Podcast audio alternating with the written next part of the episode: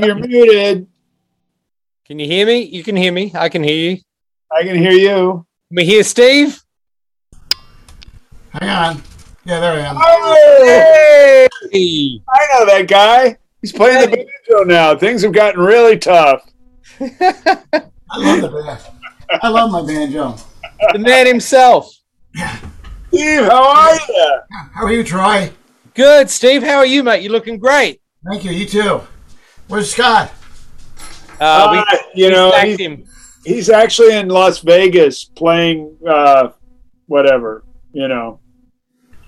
He's playing whatever or the guitar. Yeah, well, well, you know, Scott in Las Vegas. I'm just going to leave it there. You know, you've got Dachshunds, he's got Las Vegas. You know, exactly. I, I, I thought, uh, good for him.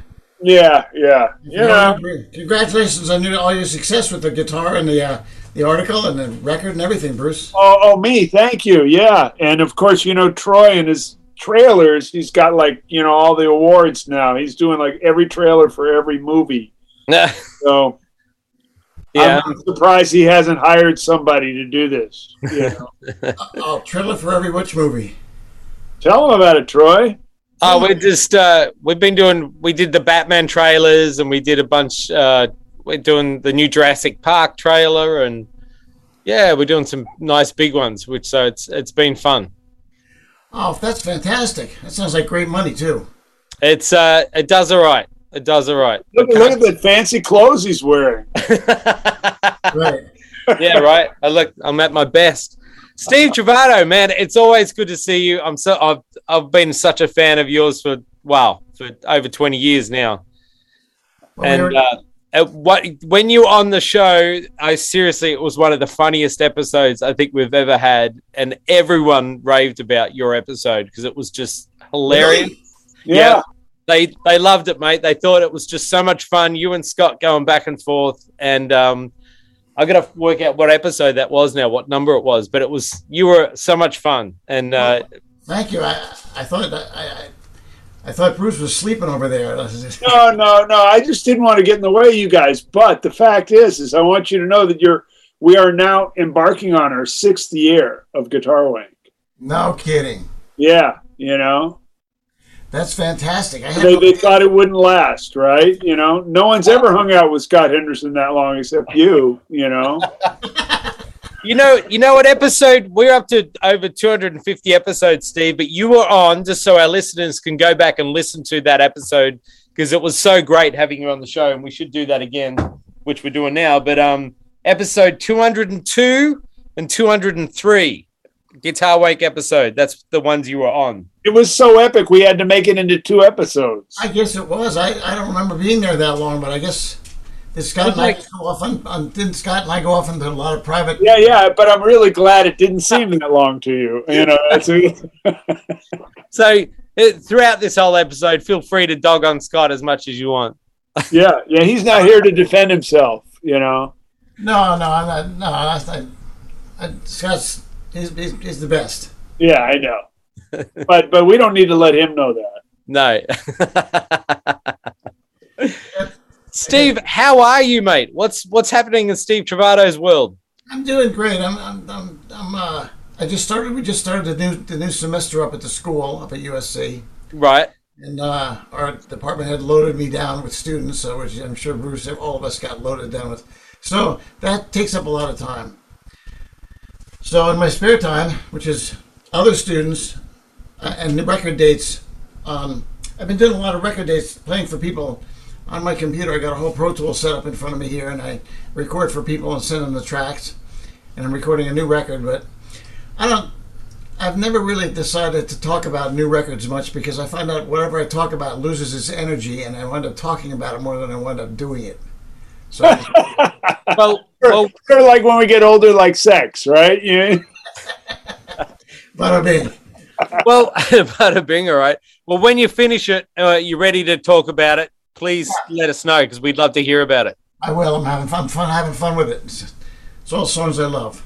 Awesome. I, I love that. Um, mate, as as you know, we're doing this, I guess, tribute special. Bruce, you, you should talk about it because you're going to put it into better words than I can. Okay, well, basically, here as we embark on our sixth year, an ama- a, a uh, momentous thing happened, which we lost a real important person in the world of electric guitar.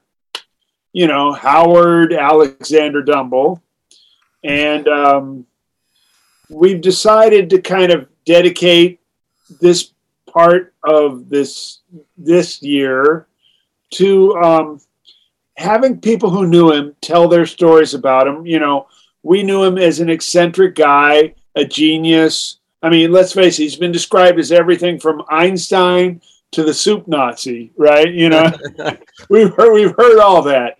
And basically a lot of us who knew him, like yourself for sure, and me, uh, we didn't share a lot of stuff out of respect to his secrecy and his, you know, I mean, you know, the things that he asked for in life and out of respect for him. Absolutely. But now that he's gone, I think we owe it to the world to get a get a feeling for who this man really was and not let the mythology of that soup Nazi shit kind of dominate the conversation. To really just tell the truth. Of course, this guy, I mean, to say that he changed the world is not an overstatement. I mean, there was no such thing as a boutique amp before Dumble did his thing, and now the, the the the, just the economy and the ecosystem of all these small amp companies who are really great making sounds that are enable us enabling us to really be more creative and bring better music to the world. It really the genesis is with that man and his passion for that.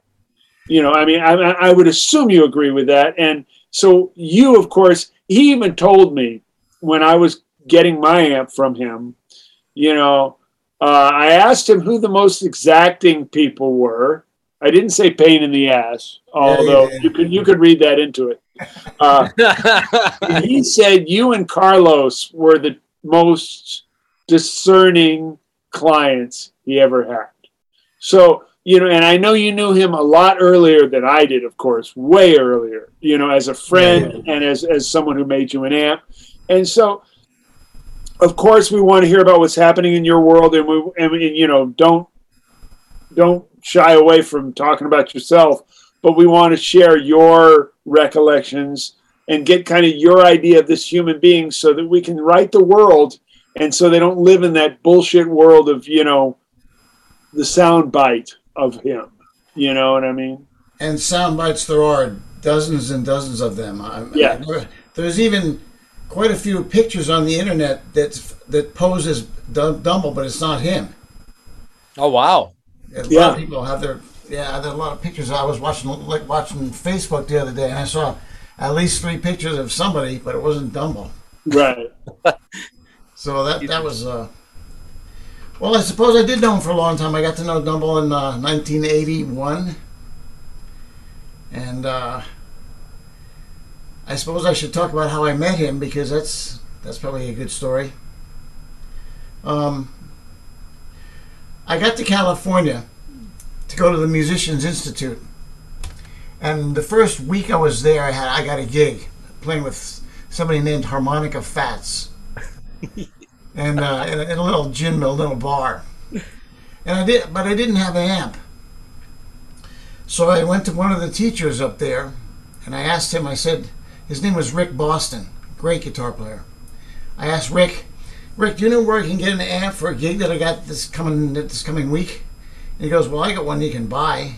I go, Well, really? I said, Well, what is it? And he goes, Well, it's a Dumble. And I said, well, What's it? What's it? What? It's, it's a what? it, it's a Dumble. And I said, Well, I never heard of that. And then I said, Well, does it sound like a Fender? That's all I cared about. And he says, Yeah, it does. It sounds, it sounds close enough to a Fender. You're going to like it. And if you like it enough, I'll sell it to you. So I said, Well, can I come over and get it then? And the problem is that Dumble, and not too many people knew this, but Dumble had a sort of unwritten law where if you wanted to, he made an amp personally for every person that he billing for. It was designed to their specifications and tuned to what they want very specifically. I was just uh, talking to somebody the other day. Uh, it doesn't really matter, but anyway, they were saying that they just sat there while Dumble tuned his amp. He just sat there and played for hours while Dumble tuned his amp to feedback and to, to, to do this and to do that and to, you know, the harmonics that he wanted and the, and the uh, EQ that he wanted. And uh, he did that with me. But what happened is he had this unwritten rule, law, that he would say, well, if you ever decide to sell your amp that I made you, don't sell it to the person. Bring it back to me. And I will decide who the next owner should be. and he'll sell it to the person and give Rick Boston the money. And not a lot of people knew that little rule that uh, he had in place. So we had to I had to get in the car with Rick Boston, and we drove over to this house, which was in a little place called Highland Park, California. And it was in what I can best describe as, a, as an old California mission style house with three floors. And on the bottom floor was Severin Browne. His family owned it from Jackson Browne's family. The Jackson Browne family owned it. Severin Browne lived there. Dumble lived on the top, the top two floors. He lived on the next, the second floor up, and then there was a strange-looking spiral staircase minaret that he would have to go up, and his bedroom was up on the top of this minaret, which is not very many people know that either. So, and um, I was I was um, over at his house, and so he he really really before he, I could buy the amp, he wanted to hear me play. So I sat down and played for Mr. Dumble.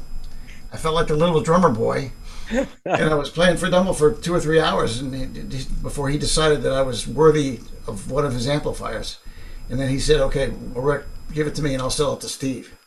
So I got it from Dumble, who got it from the, the who, who got it from the guy that he made it for, and bought it from him, and um, it was a ridiculously low price then. I mean, I, I just put it together with an old pair of Fender speakers and used it on my gigs for the next two two months. So Uh, this, this- so uh, yeah, I mean, this is the first week you're in California. First week I'm in California, yeah. great, great. Do, do you remember what you paid for it? I do. Nah. I I do, but we don't. Do we want to talk about that? Nah, Yeah, yeah, you can. you you Nah. can now if you want, but you don't have to. No, I, I, I didn't pay a lot for it. I, I paid well, let's just let's just say under a thousand. Wow, And um, it's a good so investment. oh, the other thing about Dumble's house was you know, what's that, Bruce? it was 1981. A thousand Yeah. was a lot Yeah. more back then. You know, Right. Like Apple stock. So the other thing about Dumble's Dumble's residence was that he had downstairs in the basement he had a jail with a real dungeon in it. Because this thing was made back in the early and he had a church in there with a real pipe organ in it. This is downstairs in his basement. So I mean this is this is some stuff that he took me down there and showed me and I thought, well this is really bizarre. I didn't know him. I didn't know him very well. We just hit it off as, as, as pals, you know. And so I, I bought the amp from him, and um, then we just carried on from there. We carried on as best buddies for at least fifteen years. Wow, what what amp was it, Steve? Was it was it a an overdrive special or something, or was it It was an overdrive special. It was just the head, right? Yep. and then later on, he said, "What kind of speakers do you want?" And I said, "I don't know. You're the amp maker." So he said, "Well." The most recent ones I made were for a guitar player named Robben Ford, and I made another set for Larry Carlton. And I said, Well, what's the difference? And he says, Well, in Robben Ford's, I put these EV 12Ls in, 12 inch, uh, 12L speakers. And I said, what, what did you put in Larry Carlton's amp? And he goes, I put 12S speakers in his. And I went, What's the speakers? And he went, LS, long and short. And that's, that's, that's the most I got out of him. So I said, Well, I, I, like, I always like Robben Ford sound, so put the EV 12Ls in there. And from then on, it took him about seven months to build me two cabinets. And then he sold me the two cabinets, which were, were more than the amplifier itself. and then I ran into um, another a long long time buddy, Robben Ford, who sold me something called a Dumbleator, which is for the people that don't know, you really needed a Dumbleator with a Dumble amplifier to play to use um, time time delay uh, effects, reverb and, and delay and chorus because because it was built in such a way that it would it would pin the pin the uh, output on delays and reverbs. So you'd have to it was like an effects loop. So that that I bought one of those from Robben Ford, so I was all set up with my dead Dumble get up, and uh, that's how the whole thing started. Did you did you love it? No, you know what? I never did really love it. I never really did love it because I did love it at the end. But when Dumble first built it for me, I was playing a lot of country guitar, and mm. and it's really not made for that. It could be used for that, but it's really got a big mid-range spike in it that has a lot of punch for it, so it can cut through a band. It's powerful. It can cut through anybody's band, over the drummer, everybody, um, with a big mid mid-range spike, which I didn't like. I wanted more of the the Fender sound, the round, the scoop, upper, upper bass, yeah, and yeah, and high treble. The um, so he, he he put in a mid-range knob for me, a push-pull knob, which I have the I had the only Dumble amplifier in the world that ever had a push-pull knob put on it. He hated that. He, he, he, did that for, he, did that for, me as a special thing. That's probably why I got the reputation of one of right. his challenging challenging customers. And um, I used it for a while, and then I just put it in the closet. And I still stayed friends with Dumble because now we were now I was getting him to come out of the house, and we were going to clubs together, which was a whole different thing. I Tell us about that, please. let me see. I'll go right down. Well, first of all, Dumbo would he never really wanted to leave the house. He would only leave the house at night because you know he, being a being a large guy, he didn't really want to be seen in grocery stores and post offices during the daylight hours where there was a lot of people. So he would go at night when, when the crowds were less, which I don't blame him. So we would do our skulking around at night, and um, I guess one of the things that was most interesting. I knew he was my friend when I was I was playing a gig up in um, I forget where for the I don't know how how how far you were your uh, reaches go, but this is in Burbank, California. Right. I was playing in Burbank, and um, I had a, my Dumble Overdrive special head, and and and the speakers. I had the amp there, and the amp stopped working. It just blew up. So I called up Dumble from the from the club I was playing in, and next thing I know, about 20 minutes later, I hear this rumbling outside, and it turns out Dumble took another Dumble overdrive head. He put it on his lap and got on his Harley Davidson motorcycle chopper and drove it to the club and let me use it for the rest of the night. Wow! It was it was a it was a, it was a once in a lifetime story. I mean, he just showed up at the club. There was there's nobody in the place, just a handful of people, and here comes this big guy with a with a, carrying an amp, and he, he was riding his chopper with a thing on his lap. It was, it was just an incredible. It was an incredible visual. You had to see it because he was a big man. He was yeah. He's a big man. Wow. Very, very, very soft spoken at times. Very bright. As a matter of fact, he spoke what was a fluent German, I think, right? Right, German. Yeah. Yeah. And he loved the ladies. He was uh, always um, charming the ladies. He was a he was a great lady charmer. Um, just and women loved him because he was so sweet. He's just a sweet guy, sweet, you know, he just knew the right things to say. So that was one of the stories. It's so it, that is so contrary to his. You know, most people think of him as kind of an asshole. You know, like the soup Nazi. You know, I mean, no am for you. You know, I mean, everybody's got stories about him being contrary or angry. You know, about things, and not that he couldn't be that way, but in my experience, and it sounds like in yours, he was an incredibly sweet, generous person, you know. To a fault. Yeah.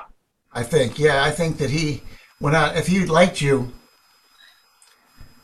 and there's no reason why he wouldn't like like you but uh, or anybody but unless you rubbed him the wrong way which that could happen easily but if he liked you he would go out of his way to, to please you and to do whatever you needed him to do to make you, you, you help you get your best sound that you could possibly want.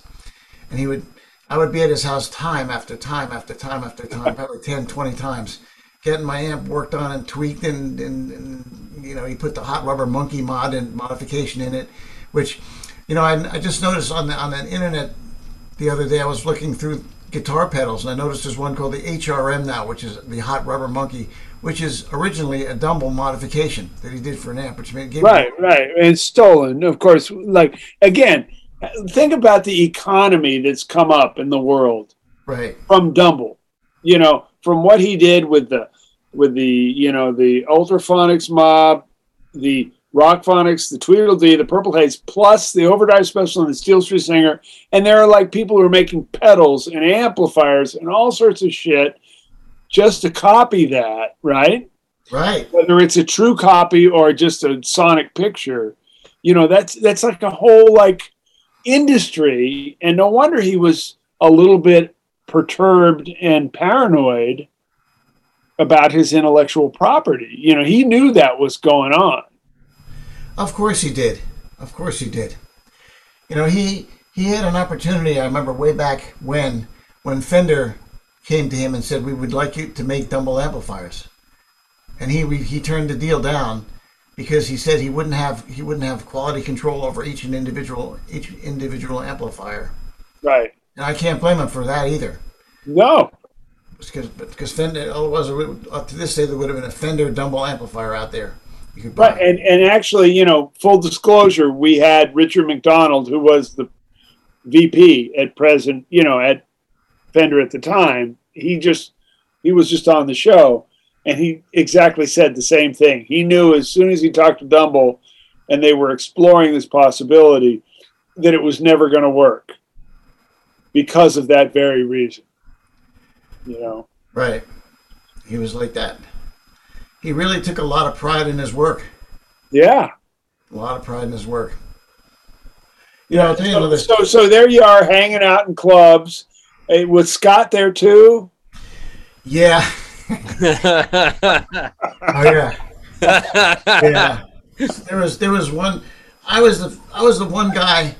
Dumble never went out. He never went out. He played guitar. He played guitar Yeah. really well. Mostly, as, as long as you stayed in E, he was great. Yeah, right. He was an e jammer. I used to call him. Yeah, e-jammer, and he was he was he was great. So I got him a guitar one night. I took one of my guitars over there, and I said, "Let's go out and sit in with a band." So um, I took him up to a place. Now this is in I forget where Studio City, California. I took him to a place called the Corbin Bowl, which was a bowling alley jam session. Uh, And so he came walking in, he came walking out to my car. And he's got on a leather fringe jacket and a 10 gallon hat. whoa! And he gets in my car and we put the guitar in the back and then we go to the Corbin Bowl and he walks in there and of course everybody stops. They don't know who it is, but they know it's somebody. And so he gets up there to play and he finally gets gets the nerve up and gets up there to play and he hits the first note, pew, and the amp blows up. so we left there. We left there and we went down to another club where I knew Scott was playing. I said, "Well, let's go see Scott." He didn't know Scott then. I introduced him to Scott, and um, he didn't know Scott. So we went into this other club that he was playing in. Then we both played. He, Scott played one week. I played the next week. We alternated weeks weeks at the place. It was Scott's week. So he was in there, and it was, I think the place was called the Chimney Sweep. Oh, okay. Another, another little place in North Hollywood. So I took Dumble down there, and we walked in there, and the band's playing away. Scott's Scott's ripping it up in there, and the band's playing away. And here comes this guy in a brown fringe jacket, looking like Neil Young, and a ten gallon hat, and a guitar. And Scott just about fell out of his shoes because he knew who he was. You know, he, he knew that you know he was un, he was he was not unfamiliar to Scott. And and Dumble never heard of me. He go, who the, who the heck is that? And I go, that's Scott Henderson. He goes, well, from now on, his nickname is Hurricane Henderson. that was that was his nickname for Scott is Hurricane Henderson. Hurricane Edison. That's what it sounds like when he plays. Yeah. So So Dumble got up that night and he plugged into Scott's amp and he played. And it was just, I wish I had a movie camera there. I wish I had a camera, a phone. There's no cam- phones in those days. This is in 85, Yeah. 90. No phones to take any pictures of anything. So I just have this memory of Dumble plugging into the Scott's matchless amp and playing some blues in E at this club. And he, he loved it. He stayed up there for an hour. Wow. And um, then, of course, we went out to eat because we like to eat. That was always fun. One of the most unique things that a lot of people don't know about Dumble either is, you know, everybody thinks his his components were very high fidelity. But I went shopping with him on many occasions. I took him shopping to electronic stores, and we went to a couple fancy electronic stores so he could get capacitors or resistors or whatever the heck he was buying in there. But you know where he liked to buy the most parts for the Dumble amplifier? Radio Shack. we went to Radio Shack more often than any other store, and he bought parts in there, little Wow. switches, little micro switches, and uh, I guess it's okay to say that now. You know, it's true. I mean, if it's true, it's true. I mean, the magic's magic. You know. Right. And and so the magic, the magic was him. You know, the, the magic was him. I mean, he had what an ear for sound, what an ear for tone. I'm sure your amp sounds completely different than mine did. Yeah. and um, so I took um, I took my amp up to a we'll say we'll say famous blues guitar player's house um, in Los Angeles, and uh, he had every Dumble clone up there, but he wanted to try mine because I had the real thing. And so he had the Bludotone, and well, I don't want to mention names, but he had a, a lot of the other Dumble clone amplifiers. And he says, I want to see if this Dumble's really as good as they say it is. And so he plugged it in and he hooked the whole thing up to his Dumbleator and and he played through it for a while. And he, he said, This thing blows everything away, everything that I have here. Um, he couldn't even he couldn't even believe it. Right.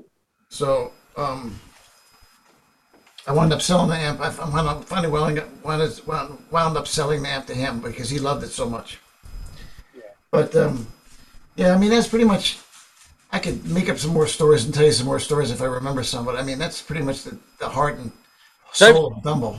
So Steve, so back then when you you that was was that the uh, like how long was he doing all that before you met him? I mean, obviously for a long time, but was he starting to really become known then? I guess. Well, yeah, he was. He uh, he started, I think, from what I've from what he told me in the '70s in Santa Cruz. Okay. And he was working up there as an amp repairman and he started designing amplifiers and I, I forget what he designed that he told me too he think i think he told me that he designed the dumble overdrive special after he heard somebody like jeff beck or somebody play through a 1959 fender bassman I think it was. I think it might have been Robben. Ro- it was robben ford Yeah. yeah Yeah. For Yeah. Robben's very proud of that. That uh, that's how he met Dumble. He was playing one night, and Dumble come up and said something. Oh, I can, I can make that sound way better, or something. And that's what it was robben it was definitely Yeah. yeah, yeah i remember that story And, and we've got a guy coming on the show who actually knew him back then, you know, in Santa Cruz. And, you know, and guys, but yeah, I mean, it's just so amazing that he was just so, you know, I mean, like all of us, you start out doing something, you have an idea, you know, you're arrogant enough when you're young to think that, you know, this is could be better if I do this. You know what I mean? yeah and then you kind of fall because I also know people stories of people because I'm you know from where he came from San Jose which is his home turf Uh, and I'm from San Francisco so I know the guys who like yeah Dumble told me he can fix my amp and it never it never sounded good again you know he fucked it up you know he owes me an amp you know they're the guys who knew who were in bands with him when they were all teenagers you know and Dumble said, "No, this really needs. I'll fix it," you know, and it never worked again. Right? You know, I mean, it's it's a thing that happens to a human being, right? Who's trial like and error. vision, and they just kind of figure out a new way to do it, and you know, there there are there are learning curves with everything, right? Think about us when we were that age playing. I didn't I didn't know that about him then. I just figured he just came out of the box making amps like that. But I'm sure he uh, he must have had a learning curve like that. We all did. Yeah, yeah. No, I, I know these guys who just said, "Yeah, man, I, I you know I've always meant to get him to fix that fucking thing he broke." You know, I mean, you know. But this was like back in the earliest early days, and then this other friend of mine in San Santa Cruz who like you know at the time when he he was fixing amps and he contacted Robben and it was it was obviously the, the, the amp with Robben pretty much made the difference right I mean to the world in my my knowledge of history do you do you know anything different than that Of, of what that Robben kind of I mean the Robben's amp and him that that relationship really kind of established the Dumble brand I think it did. I think it did. But then another guy that crept into the well established the Dumble Dumble brand, Right. But then Stevie Ray Vaughan and Eric Johnson right and David Lindley and you know a lot of the other guys. and Larry Carlton too right Larry Carlton too, of course. yeah Yeah, and Listen- they had such unique um, signature tones of their own, right knowing that they got them all out of the same amp. right There's another because I just remembered another good story. Here's one. Speaking of Santa Cruz, Dumble told me a story one night about he was he was hanging out with Lowell George from Little Feat, great slide guitar player, great singer, and so this was before foot switches had red LEDs on them to tell when you were in the distortion channel. right There was just two buttons on the old Fender amps, remember? right Vibrato or and, and reverb. right So, Lowell George S. Dumble. He's, he was playing a Dumble amplifier. Matter matter of fact, that's the one he brought me to use. It was the one he made for Lowell George. And um, Lowell George said, "Well, can you put a light in this foot switch? Because I, I can't tell when I'm in the distortion channel." And Dumble, see, this is right out of Dumble's mouth. He said, "Well, what's it, what's the matter? Can't you hear it?" And he goes, "No, I'm so high on most nights I can't even hear the difference. Could you put a light in, put a light in there?" And that's that's the story of how the lights were put, LEDs were put in foot switches. whoa god damn It always comes back to the drugs, man. it does doesn't it Comes back to the drugs. That's such a great story. Yeah. I can remember Dumble had so many stories like that. well come on bring them on baby Well, I can't remember them all. I mean, But Steve, when he when you met him and that, and uh, was he excited? Did you get a sense he was pretty excited about the players that were starting to play his amps, like Robben and Larry and all that stuff? That or was it kind of a little blasé to him, and it was all a what was his sense back then? no, no, he was very he was very excited about to make amps for. What you would have to do is he would he would have to take a liking to you and, and you'd have to audition play for him. And so he had a he had a liking for you and an appreciation for your sound, for your playing, for your for your whatever your artistic your artistic uh, performances before he would make you an amp, and then he would know what you needed and make it. He knew what you wanted and what your sound wanted to be before you did, before I knew. Right. And so the people that were playing his amps weren't just walking in off the street because he would just no. You'd have to get you know by special invite, go over there and play for him for a couple hours. I'm sure you did that. yeah Yeah. And so then he then he he took a liking to you or he didn't. And if he took a liking to you, then he would make you an amp. And no one I I've heard a lot of complaints over the years that you know I don't know why he cho- he wait I don't know why it takes three years to build an amp. Well, that's what he took. Yeah. You know, he just took took three years. Some, to some people, he took took him a year and a half to make my speaker cabinets. I said, "What the hell's taking you so long?" And he said, "Well, the moon and the humidity and the weather has to be right for me to put the glue on for the." And I said, "All right, whatever. Stop there." Oh my god. Did did he ever mention to you back then the players that he really admired and and liked? yeah, he did. He had. Uh, he of course he loved Robben. Yeah. He loved Robben. As a matter of fact, he he made my he made he made my amp a lot like Robben's. Yeah. Robben borrowed mine a lot to use for his for his gigs, and um, and uh, he loved Robben. He loved Carlton. But then it wasn't until then. It was this is early in the eighties, so it wasn't. It was before really the heavy hitters were playing his amps. I mean, till Scott got one, and that was maybe '85, something like that. And then Mike Landau came in, and I'm, i hope I'm talking to guitar players because they might not know who Mike Landau or Scott Henderson. are. Uh, the, the people on this podcast will know. Yeah. Okay. Well, then I can. I don't have to talk about, you know, like I'm talking to a, a hairdresser. Right. no, um, he was getting excited about the players. I'll tell you one of the, the one he got most excited about. He said, "You know, here's two stories I just remembered. One of them was a carpool. He had, he had, he lived in a gated, not a gated community, a hurricane fenced-in community, Yeah. house, and uh, this is interesting too. He did he, he didn't have an address. He he didn't want the government to know his address, so his address was latitude and longitude. and the people, the, the people at the post office knew he was crazy Dumble and knew where he lived, and would just put the mail in his mailbox because he didn't want. You know, he was a bit of a conspiracy theorist, but he didn't want the government to know some things. But let's not get into that. But he he um, opened up his gate one day. He told me, and some little guy jumped out of his car, and he went and jumped in Dumble's like jumped and put his arms around Dumble and started hugging him. And Dumble goes, "What are you doing?" He goes, "He goes, you've got the sound I want. You've, you got I got the sound I want. You got to make me an amp. You got to make me an amp." And he says, "It's the perfect sound. I've never heard an amp sound like good." And and he looked at it, and it was Stevie Ray Vaughan.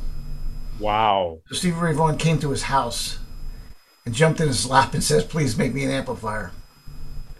And that's he had a steel string singer, which was 150 watts of hellish terror.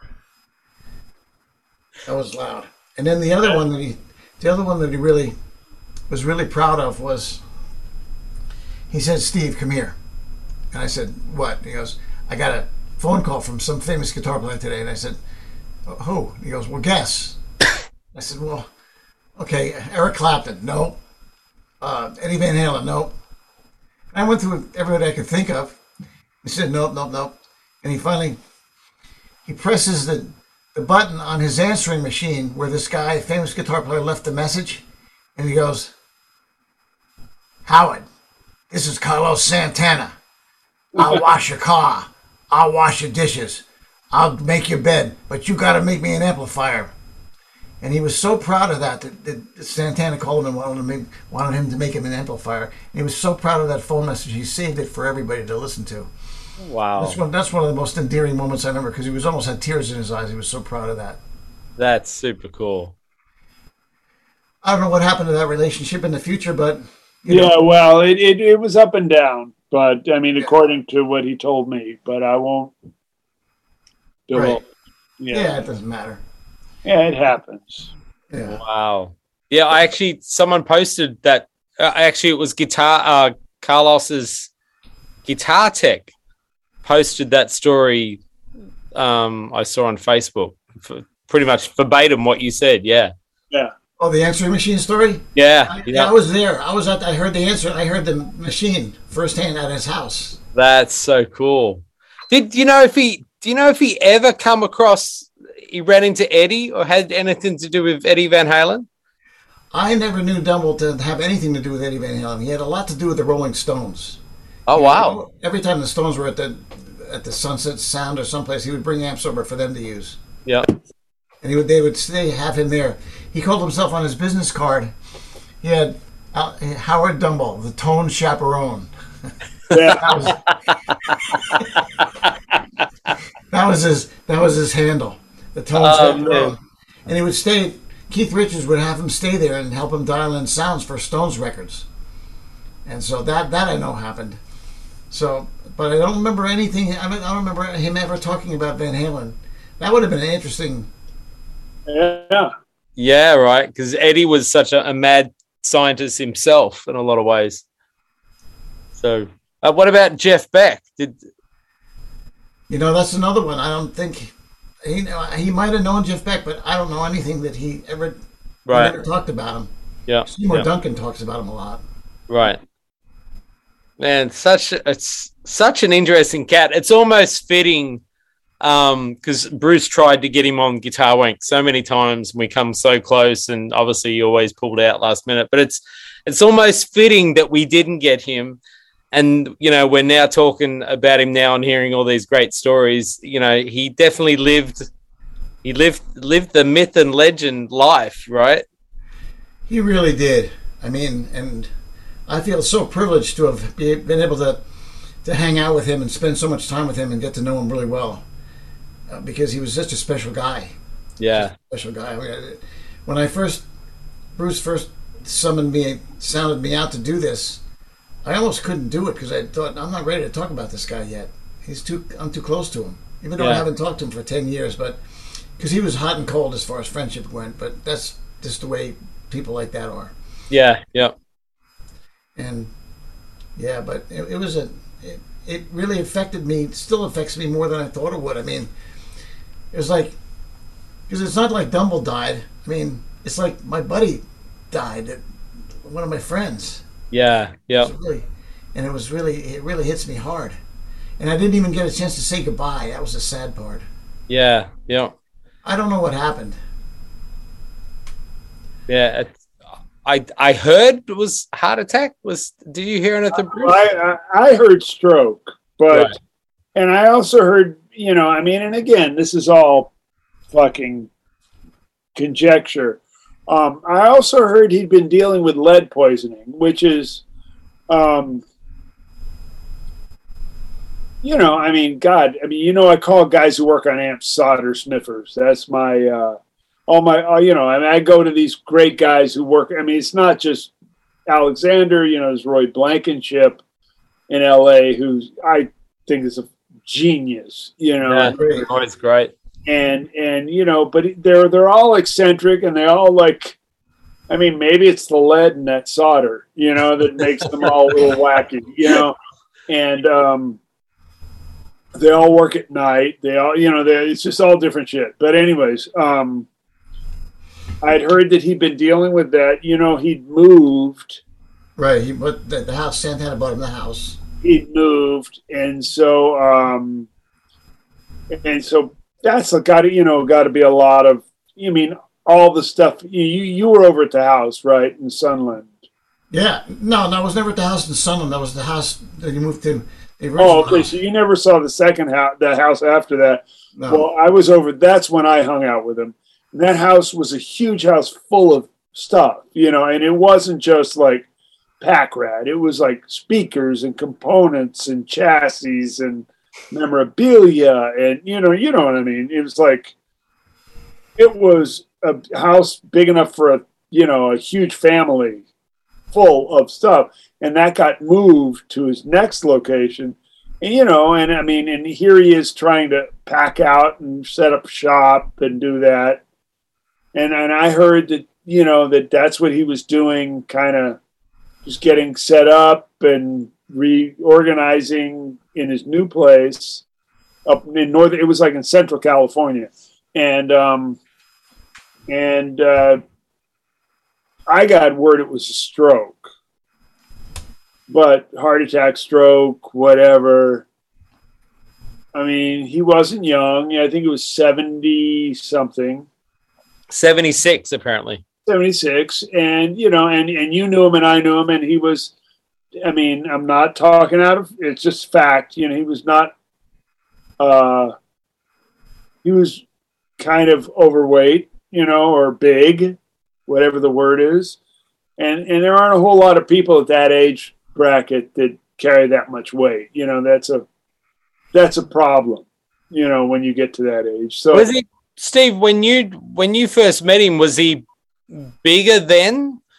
Like, is the uh, uh, like, or had he lost weight in the last few years, or No, don't f- f- forget. I hadn't seen him for the last probably eight, nine, ten years of his life. right? So I only remember him back then. He was huge back then. I mean, he was. Yeah. no no he was smaller Right. Okay. when, when I, I last saw him about uh, six months ago, seven months ago, Yeah. So he lost weight. and he and he he was smaller than when I first met him, which was smaller than the pictures I've seen. You know, Oh, Right. so he did finally lose weight because he was always he on. lost something. some. Yeah, but he was still really big. Might have been. Also, Robben mentioned that he did have a lot of health issues he'd been dealing with for many years. So, um, yeah, it could have been that too. He was losing the weight, but Oh, yeah, and I mean, here's a guy like as Steve said, you know, he doesn't go out except for at night. You know, I mean, it's not necessarily the what what, what you'd like put in seeing Men's Health Fitness magazine. yeah, I think that shit was all never entered his mind. He was he was definitely a one trick pony, as in amps and sound was and playing guitar was his life, right? Uh, Like without a doubt, that was his main. Did you see any? He had any other interests, Steve, or was that pretty much it? He loved art. Yeah. He loved paintings. Oh wow. He loved art. And the ladies. Well, yeah, I mean, and he spoke German. Did he ever try and speak German or anything with you? Did he ever like do He go didn't. down that road with you? he didn't try to speak German with me because he'd be talking to a fire hydrant. Right. But but what happened was he had um, I think it was Jackson Browne's sister came over and she spoke German Yeah. and she, she was uh, they were they were yammering at each other in German up there in the kitchen. Yeah, yeah, I know. He was really, you know, Mike because the guy who made that red guitar of mine was German. Right. Oh, He was very interested in that, and he started speaking a bunch of German to me, assuming that because I had the guitar, I would understand him. And yeah. it didn't work out so well in my case. we we actually had I actually had um, Jackson Browne's Dumble here for a little bit, and I got to play through that for a little bit. I think I think the serial number was 001 or 002 or something. It was an overdrive special, and um, but apparently that was that had been sitting in a closet for a long time too. Yeah, I think that that's what I heard too. This, that he made one for Jackson Browne. He also made one for David Lindley, and he Mhm. made one for Bonnie Raitt, and nobody ever used them except David Lindley used his. Right. Yeah. But um, I've seen Bonnie Raitt's. Hers is purple. Or Oh, wow. was. And I never saw Jackson Browne's, but I don't think he wound up using it either. No, no. He actually uh, he he gave it to a friend, and it was in his closet. Who was a, a session guitar player. Um, but I, I had when Robben was on the show, I was fortunate enough. I had to go pick up Robben's amp, which I jumped at. you had to pick. Hey, listen, I had to pick it up. I had to go pick up. Robben. I had to go pick it up, you know. But I spent four hours with that amp and just playing it, and I think I even recorded some of, with it. And uh, yeah, it was. I mean, such an iconic amp. It that's got to be priceless. That thing. I mean, damn. Which one, Robben's? Yeah, Now Robben had two. His Robben has sold one of them. He had, had a white one. He sold the white one.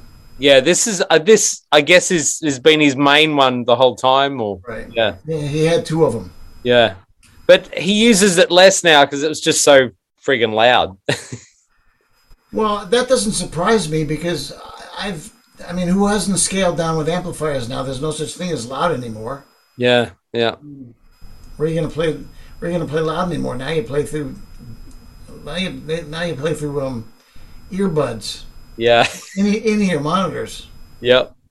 Bruce, did, did he he ever talk to you? Did you guys get into that conversation about volumes and how? Because you play, I mean, sometimes you play loud in the three piece, but you know you play diff, lot lower volume, say, than some rock guitarists. So I would say the big miscalculation in our in our relationship, my and you played my amp, you know how great it sounds. Yeah. Yeah, um, Was that I think he assumed that I would not play it as loud as I would.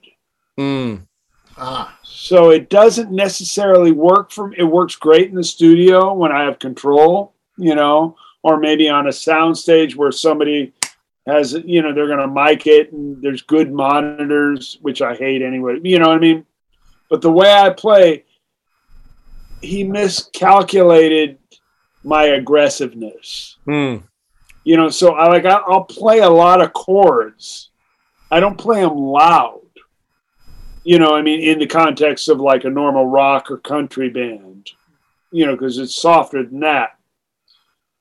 But I put so much energy through the yeah, you do. amplifier that I needed more headroom than he allowed for. right. Right. I think I think if we if we all got back together and did this again, we wouldn't have gone with a Vibrolux modification. We'd have gone with a Pro Reverb, or maybe Yeah. even a Twin Reverb modification. You know, I need I because what I find is just to play normal gig level with my Dumble, it distorts too quickly. Yeah. Right. And and whereas whereas a normal guitar player can play twice as loud as me and not almost and stay clean. Right. Me, just because I play so many chords and I'm so aggressive, it breaks up too early for me. Yeah. That's why I'm not using it on my gigs, and why I only use it in the studio. yeah. Um, and, Yeah, and Vibrolux- that's that was a miscalculation, but obviously because I was sitting in his room, in his living room playing solo. He never heard me play live with the band. Right. you know, and, and and obviously, you know, he liked my playing, so he said, "Yeah, I'd like to make you an amp." And and this amp is loved, obviously, by you and Val McCallum. This is a great amp. oh, you know, it sounds really good. Really good. the amount of harmonic awareness this amp has is just unbelievable. That and Steve, did your amp have that? I noticed with Bruce's that it's hard to find a frequency that hurts your ears. Uh, exactly. Yeah, you can even turn the treble up and it wouldn't hurt. Yeah. Right. It was it was it's just it was magic. The the one that hurt my ears is is um when he built it he built that for he built he built it around the, the model that he built for Robben Ford, which has a lot of mid range punch. It's got like a this kind of a thing coming at you because it Yeah. so when I'm playing these country pedal steel licks, that really takes your head off Mm. it just feels like hammers in the side of the ear. So it, it was a little too much for me. It was just that, that mid range. And that's So what he, you, you kind of built a scoop into it, right? well that's what he did. He put that mid range scoop in there for me and and that's that's why I think I got the rep- reputation as being difficult. That's it's so I've, funny. I've known you for a long time, to be honest with you, and I've never known you to be difficult. You know what I mean? I, you know, when he said when he said Carlos, I said, yeah, I, I imagine that guy could be difficult. Steve, you talking about that? The same guy I know? Right. yeah. He just he made his amp. He he, he made an amp for what he thought it should s- for what he thought you should sound like. What he what his Yeah, right. and, Yeah. uh, And I did, I did play like that, but sometimes I was playing with the country, the country gigs, but you know, it didn't work. When I played the rock, Right. or the jazz, or whatever, it would work fantastic. But I just played too many weird, eclectic styles to like make that thing work for everything. Right. yeah. But it was still, it was still a great amp, and it's priceless, and and I and I loved it, and I loved him. Great guy. So so he was a bikey. He was a what? A bikey. Like he had a Harley, you said. He had a hog. A chopper. Wow. And he put his amp on his lap and drove this chopper out to, drove it on the, out to Burbank on the five freeway. Brrr. Oh my god, man. He must have um he must have looked like a like a Hell's Angel dude. I mean, being that big on a on a chopper. On a chopper, and he had a and he had a headband on. Yeah, he always had a headband. Yeah. Right. Oh my god, that's awesome. That is so cool. I never knew Great man, huh? He came walking in this bar, just burst burst through the door with his amp and the headband, and everybody kind of took a breath, like, "Whoa, what's what's this?" Right, right. He could have been like Clint Eastwood with a sawed-off shotgun, right? right? It could have been that. That's what it looked like. Yeah. because I, didn't, I didn't even know he was coming. He's he said don't, he just said, "I'm coming out there to fix it." I didn't know he was going to bring another amp. Wow, man. That's that's pretty cool. Well, it sounds like you guys were really tight, man. I'm sorry for your loss because it was obviously thank a good buddy, man. And uh but what what great stories and just back then, I mean, that's when it was all all happening around that time with like you and Henderson and Carlton and did did Lukather ever get one? No, look at this. Always played. He, he plays those Paul Rivera amps. He still uses those. right. So he Whenever I never he never did the Dumble route. No, he never went that way. Yeah. He never went that way. But Mike Landau did, right? Landau Yeah, Dumble had a lot of modifications. He he he modified one of Scott had Scott had a 65 Bandmaster Right. that he modified. After he modified my 65 Pro Reverb. And then Landau liked Scott's Bandmaster, and so he did another one for Mike Landau that mirrored Scott's Bandmaster. So he had two Bandmasters and then a Pro Reverb that I know he modded. They were not his own builds, but he modded them and they sounded fantastic. Wow. Well, now, That's the one. That's the one I should have had instead of a Vibrolux. You know, in hindsight, you know. but you'd never carry that around, right? There's two. No, no, I would sit in the just like just like the one I've got does. You know, goes to the studio and leaves. You know. Yeah, yeah. But didn't you didn't you say Bruce that Val McCallum had um his one and he swapped with L- Landau? I mean, I we will let Scott tell tell. I mean, we'll let Val tell this The story. story, but a- according to what I believe, is Val had a bandmaster or a bassman, one of those ahead, and and loved it, but it was too loud for what he was doing all the time. And Landau had a deluxe, a Dumble Deluxe mod that he loved, except for it was not loud enough for everything he was doing. So Val and Landau just traded, Ah, it, you know, just because, like, hey, you want something louder, I want something softer, and that was like 30 years ago, and they're still traded. That's Oh. what I. That's what I've been led to believe. We'll let Val clarify, but I'm, I'm fairly certain I've got that correct. now you can you could you could educate me. I don't even know who this Val McCallum is. Oh, oh, Val McCallum plays with Jackson Browne. He's his uh, lead guitar player. Been that for twenty years, uh, I, I think. Uh, played with Bonnie Raitt. Uh, he played with Wilson Phillips too. yeah, yeah. Oh, okay, he's Yeah. good. Oh, I know. I knew him when he played with Bonnie Raitt. Big, big, tall guy. Really Right. tall, skinny guy. He's really good. Yeah, Really Val's Val's a badass. Yeah. Yeah, now now now it's coming back to me. Yeah, yeah. Damn man. So Steve, you're doing um lots of lessons at home nowadays? It's Well, there, there's not too many gigs. I mean, it, for for what I do, there's not too many gigs. I've been doing a lot of solo solo jazz gigs, but they're just like dinners for re- re- restaurants and things like that. right. So, and I'm not the best in the world at it, like like Bruce here is, but I still have fun doing it. But as far as playing with bands, there's just not that many not that many places open, Right. and um, I just decided, you know what, I just want to go in the studio and do another record, which is what I've really been putting my energies into. I've, I've demoed most of it out of my studio here. I got to go in a real studio and, re- and finish it up though. That, let's put the finishing touches on it. Nice, man. So yeah, I'm keeping really busy, and then I got a lot of students that more, more actually, stu- more, more, more work actually playing on other people's projects, pro- producing and producing and playing on singer songwriter projects. Wow. It's, That's- oh, it sounds like keeping you busy. Yeah, really busy.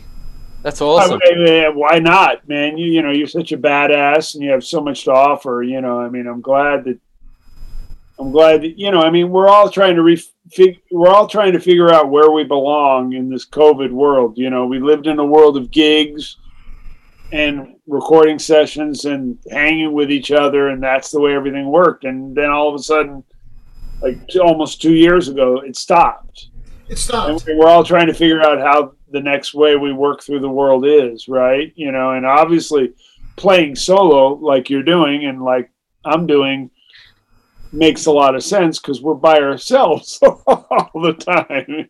So that, that that's a smart musical thing but nonetheless like using technology to be on people's projects and help produce them and making a new record and you know when you know that everybody you know is in the same place as you you know their gigs are getting canceled everywhere. You know what i mean? So to take advantage of this time when we don't have all that other stuff going on to produce stuff so hopefully when it opens up you know, we can look back and say, well, at least we were busy and we set the, we, we laid the seeds for the next, you know, thing to happen. Right.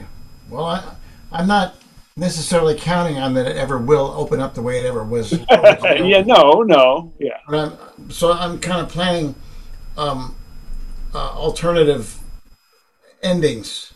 Ah, okay. Well, that's an interesting concept. Well, you know, I got. I've, I've always been. I've always been the guy to keep a lot of irons in the fire because because if something if something the income stream from one thing stops, I, I lean on something else. I go do another book for TrueFire, or I'll, I'll do something for somebody, and I'll do Right. something in a magazine. Or now, my latest thing is I do something for someone on, on a recording or a, or a demo, which is which is fun. And you are you doing a lot of private lessons, Steve? Yeah, I am. I'm doing too many of those. I, there's, I mean, don't, don't get me wrong. I got the I get the best private lesson gig in the world.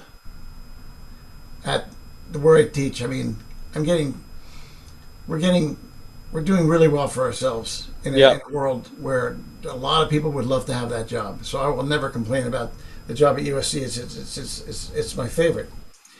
But where it gets to be dense is when I have so many other ones outside of there that want to take lessons, and I'm too greedy not to take the money. Right. well, if if any of our listeners don't know, and you should you Google Steve's name ASAP. I, I mean, No, no, no, just go to greedy.com. You'll find us. Greedy.com. I've, I've, Steve, I've had, oh, I think I've had a, I've got two of your videos here, and I had a bunch of your books before I even left Australia. I discovered you, and I've always been a massive fan. And you're one of my favorite teachers at MI when you were there. You were just always fantastic, mate. And I love you playing. You just, you're a badass, man. Well, thank you, thank you, thank you. That makes me feel good. And you're a great teacher and a lot of fun too. And I, the best thing I loved you playing, and I think I said it last time, was the always made me super happy was the the cartoon theme that you would do. Oh, what was it? Oh, That um, damn, what is it? Bugs Bunny and all that. That that's all, folks. And man, Oh, so fucking great. Just always put a yeah. I played at the, the end of every class, right? yeah, that was fantastic. Always put a massive smile on my face. You you kick that kick that in the ass. So uh, yeah, I love what you do, man. You're you're you're a favorite. Well, thanks. It makes me feel good because to tell you that, to be straight up, it's been this is this this COVID thing has taken its toll on me. Taken its toll on me. It's, it's made me take. It's made me slow down a step. Yeah, Made me feel just a little bit heavier about things and just a little bit. I think it's a collective thing. I don't think it's just me.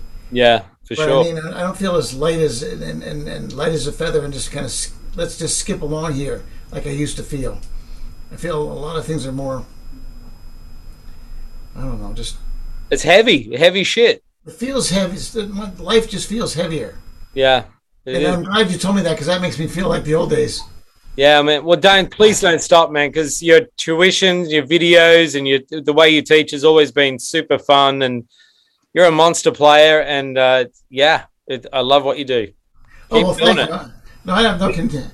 And thank you for for sharing. Uh, you know, being so generous with your your memories of Alexander and or Howard or whatever Dumble, and um, and helping us kind of leave a legacy for the world beyond the soup Nazi ass bullshit that the magazines put out. You know. Well, the stuff you you were there, I was there. You know, this isn't the magazine stuff. This is the real stuff. Right. This is this is what really happened. Right. And uh, I particularly like the story that when Lowell George told him to put the red LED on the foot switch because he couldn't tell. And I think we can all relate to that. That's why I tell it. That's so brilliant. Well, thank you, Steve, and I'll see you back at school when they let us back in. When they, they haven't said anything yet, but we'll see when when they let us back in. Yeah. Steve, right. where do people find you? Is it just stevetrovato.com? Where do we go? Well, I'm. Oh yeah, I'm easily easily reach reach these days at Steve at stevetrovato.net Yep. Dot net. or Okay. Steve Trovato dot Steve Trovato music. No, stevetrovato.net. Yep. That's my website. Okay, great. SteveTrovato.net. Man, oh, it's such a pleasure. I, I can't wait for the day we can have you back in the studio here. And we can all get together again because that was some serious fun. That was good laughs. I, I enjoyed that. And we'll tell Scott what he missed. Oh, okay. I'm, he'll probably tell you what you meant, what we missed. Oh, yeah, I know. I'm worried about that. All right. So I'll see you guys later then. Good night. Thank you, Thanks. Steve. Thanks, Thank Steve. You, thank you guys. All right. Thanks for having me. Bye.